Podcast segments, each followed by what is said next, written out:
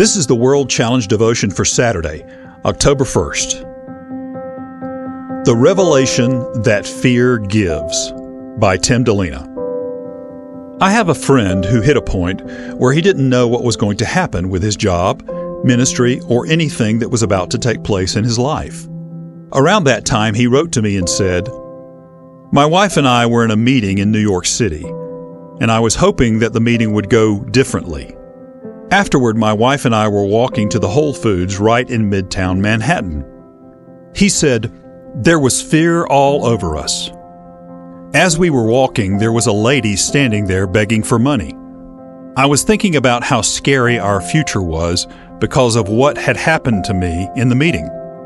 And I guess my face said it all. This homeless woman with a cardboard sign looked at me and yelled, Fix your face! God is good! I'd just been rebuked by a homeless woman.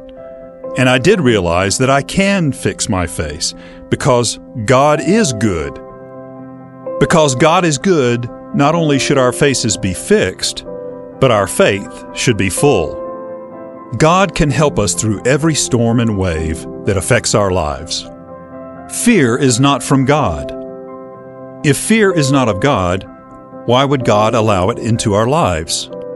How is He using this method of communication to bring warning into our life? Fear is a revelation. It prompts us to ask ourselves Am I focusing on the right thing? Paul wrote, For this reason I remind you to fan into flame the gift of God, which is in you through the laying on of my hands. For God gave us a spirit not of fear, but of power and love and self control.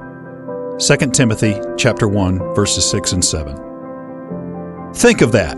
When fear comes, it removes those three elements that are so important for every single day. We need power, love, and a sound mind to walk through every crisis that hits our lives, whether it's a personal tragedy or a worldwide pandemic. When fear comes, it removes those three things and replaces them with weakness, selfishness, and crazy narratives. God says, Fix your focus on me. I want to fix what's happening in you. I want to fix your faith. If I believe that God is great and good, it not only begins to increase my faith, it begins to dissolve my fear. World Challenge Transforming Lives Through the Message and Mission of Jesus Christ. Visit us online at worldchallenge.org.